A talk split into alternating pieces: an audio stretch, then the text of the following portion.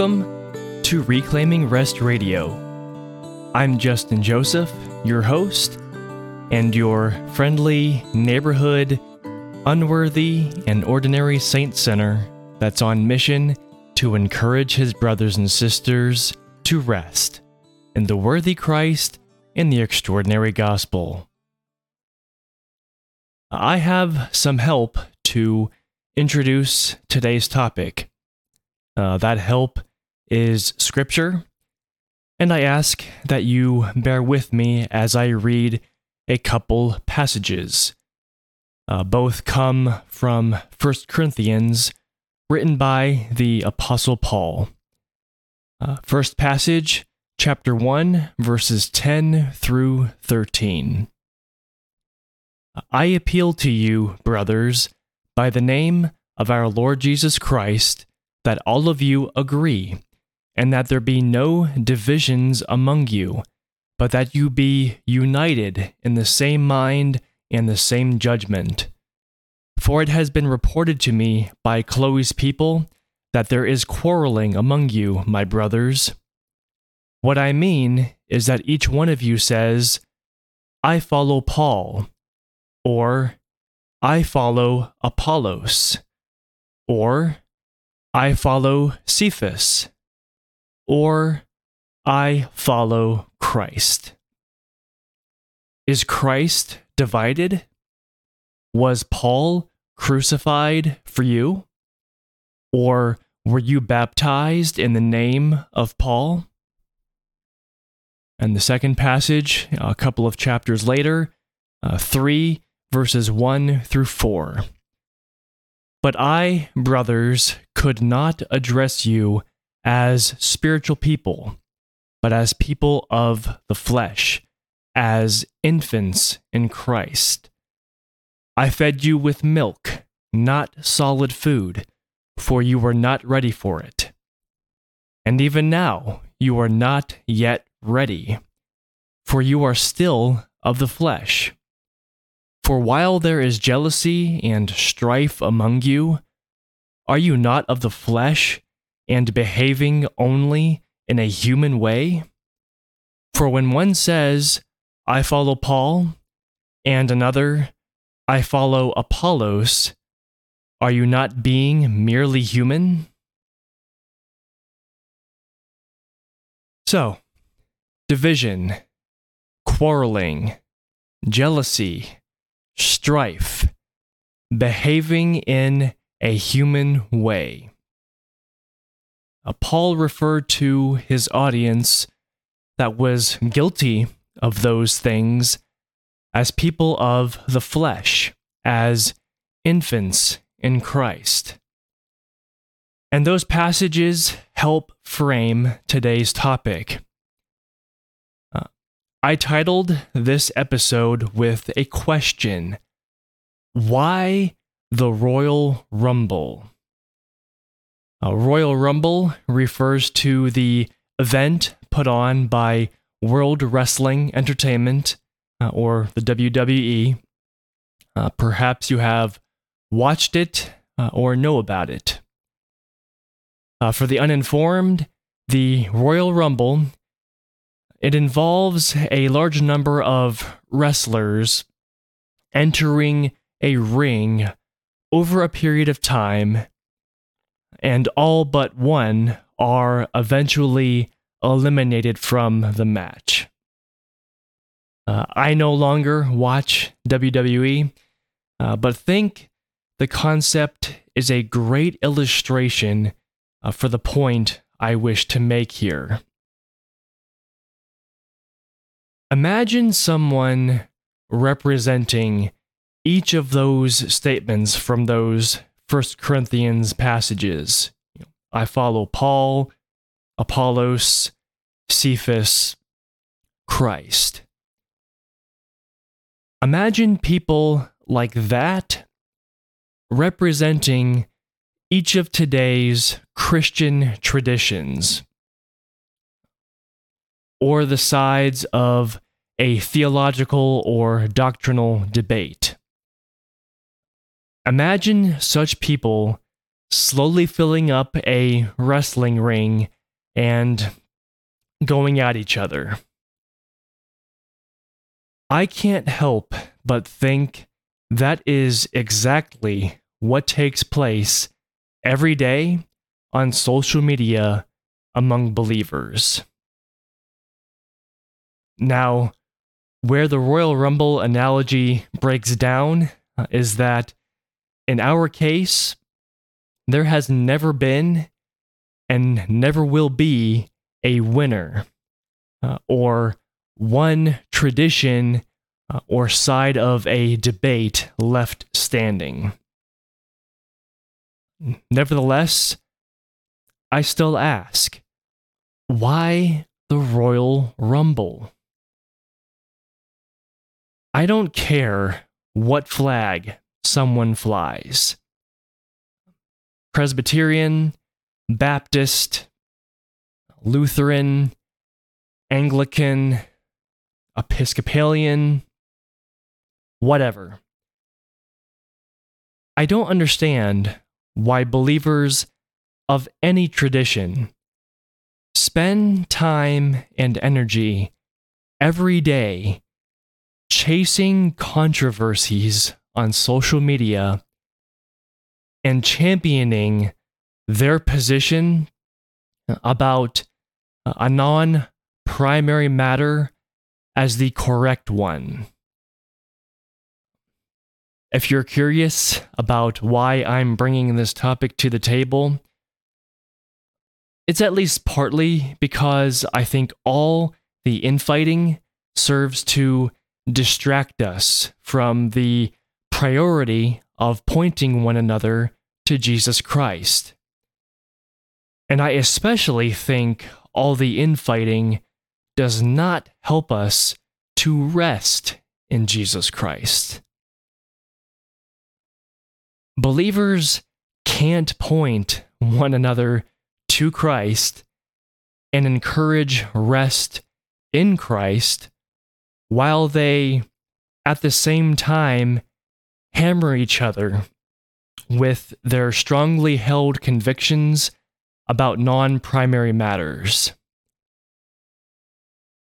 I think this is meaningful because I believe Scripture is clear that it is a priority for Christians to point each other to Christ every day. That's why the writer of Hebrews tells us to exhort one another every day as long as it is called today, that none of you may be hardened by the deceitfulness of sin. Every day is today.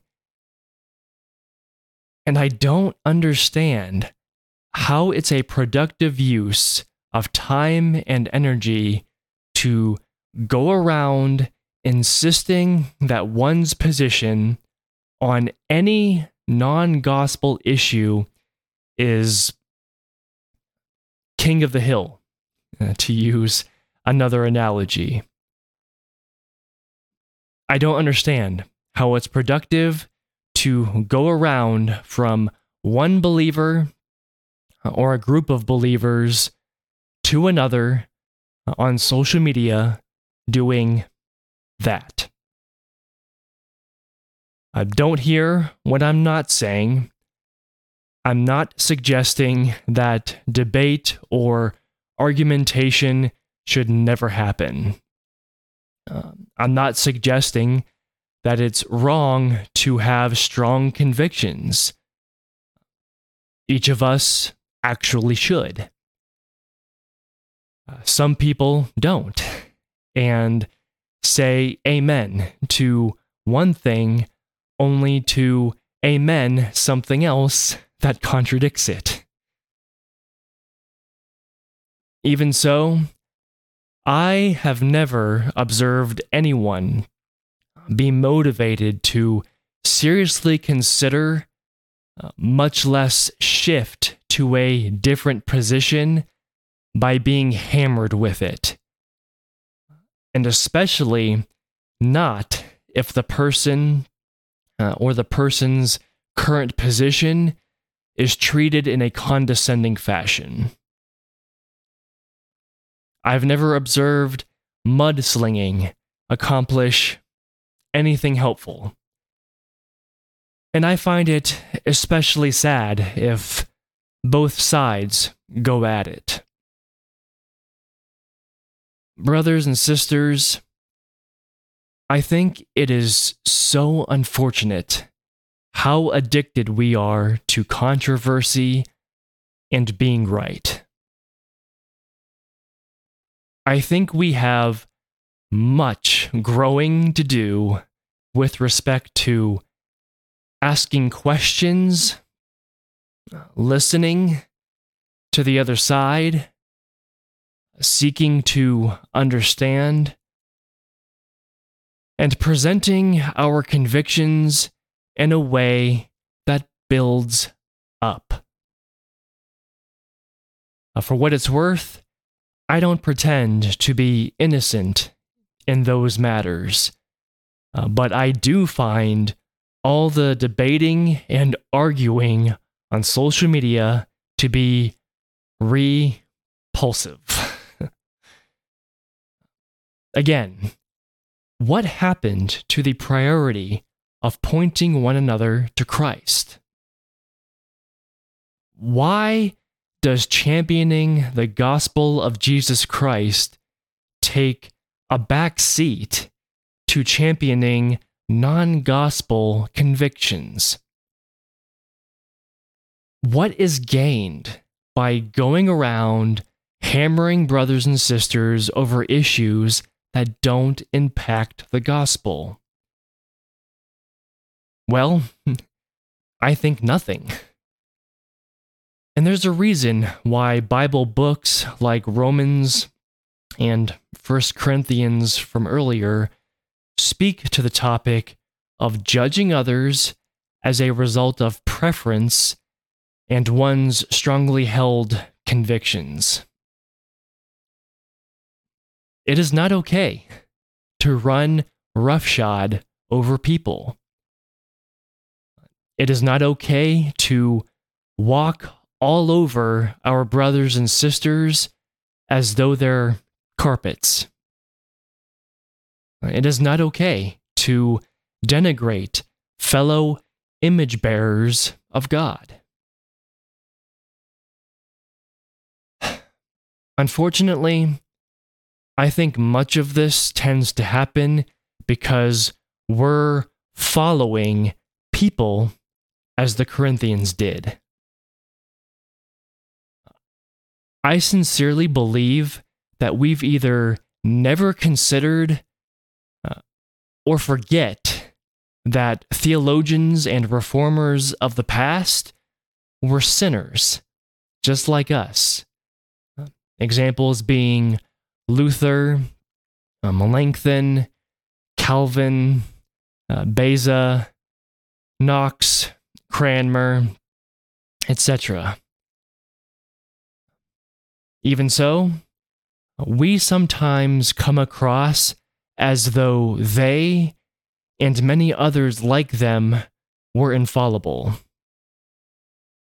Brothers and sisters, Luther had issues. Calvin had issues. The rest had issues, as do we. I think we quickly and easily forget that not a single one of us knows everything, uh, that none of us has all theology and doctrine correct. We are all wrong about something. Sometimes we learn that we're wrong and make a course correction. On some matters, we don't. Each of us will either die or be ushered into the new heavens and earth having been wrong. And to top off the, the train of thought, I think we all need to get a clue that no Christian tradition has the corner on gospel encouragement. Um, there's no monopoly as far as that goes. No Christian tradition can claim all theology and doctrine. No Christian tradition is the be all end all. Again, I don't care what flag each of us flies Presbyterian, Baptist, Lutheran, uh, Anglican, Episcopalian, whatever. Take your pick. The fact is that we're all blessed by our Father with one or more gifts. And our Father gave us our gifts for the purpose of pointing one another to Christ and building up the body. Perhaps the ultimate point here is that it is not a competition. It never was and never will be. We all have the capacity and capability to encourage others, uh, to build up our brothers and sisters in our common most holy faith. I hope that we remember every day that at the end of the day, believers are on the same team. You know, as Paul says in Ephesians, there is one body and one spirit, one Lord, one faith, one baptism. And on top of that, we're all headed to the same place, the new heavens and earth. And we're headed there because of the same reason Christ. And by then, we'll all be on the same page. Disagreement won't even be a thing.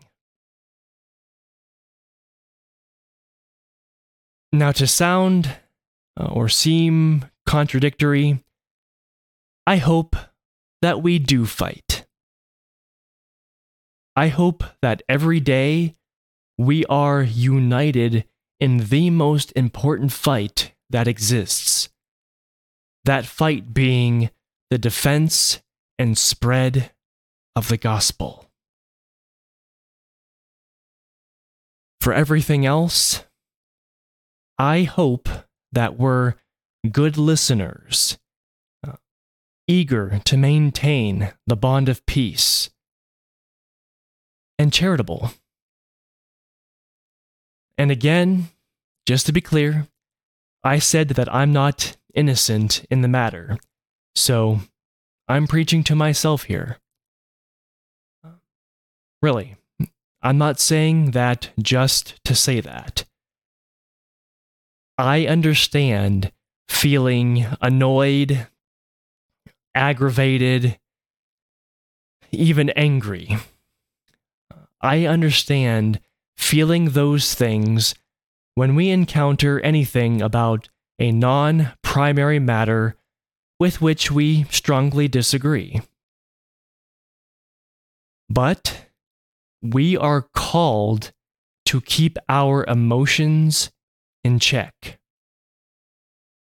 Counterproductive emotions are to take a back seat in the grand scheme of our fellowship, not our duty to point one another to Christ. Let us not forget to welcome one another as Christ has welcomed us, and make it our aim to build one another up in our most holy common faith. By grace, let us not mistreat our brothers and sisters because we're consumed with defending and proving the validity of our strongly held convictions. Let us not wrestle each other. Let us not enter the ring in the first place. Let us point one another to Christ and together enter into his rest.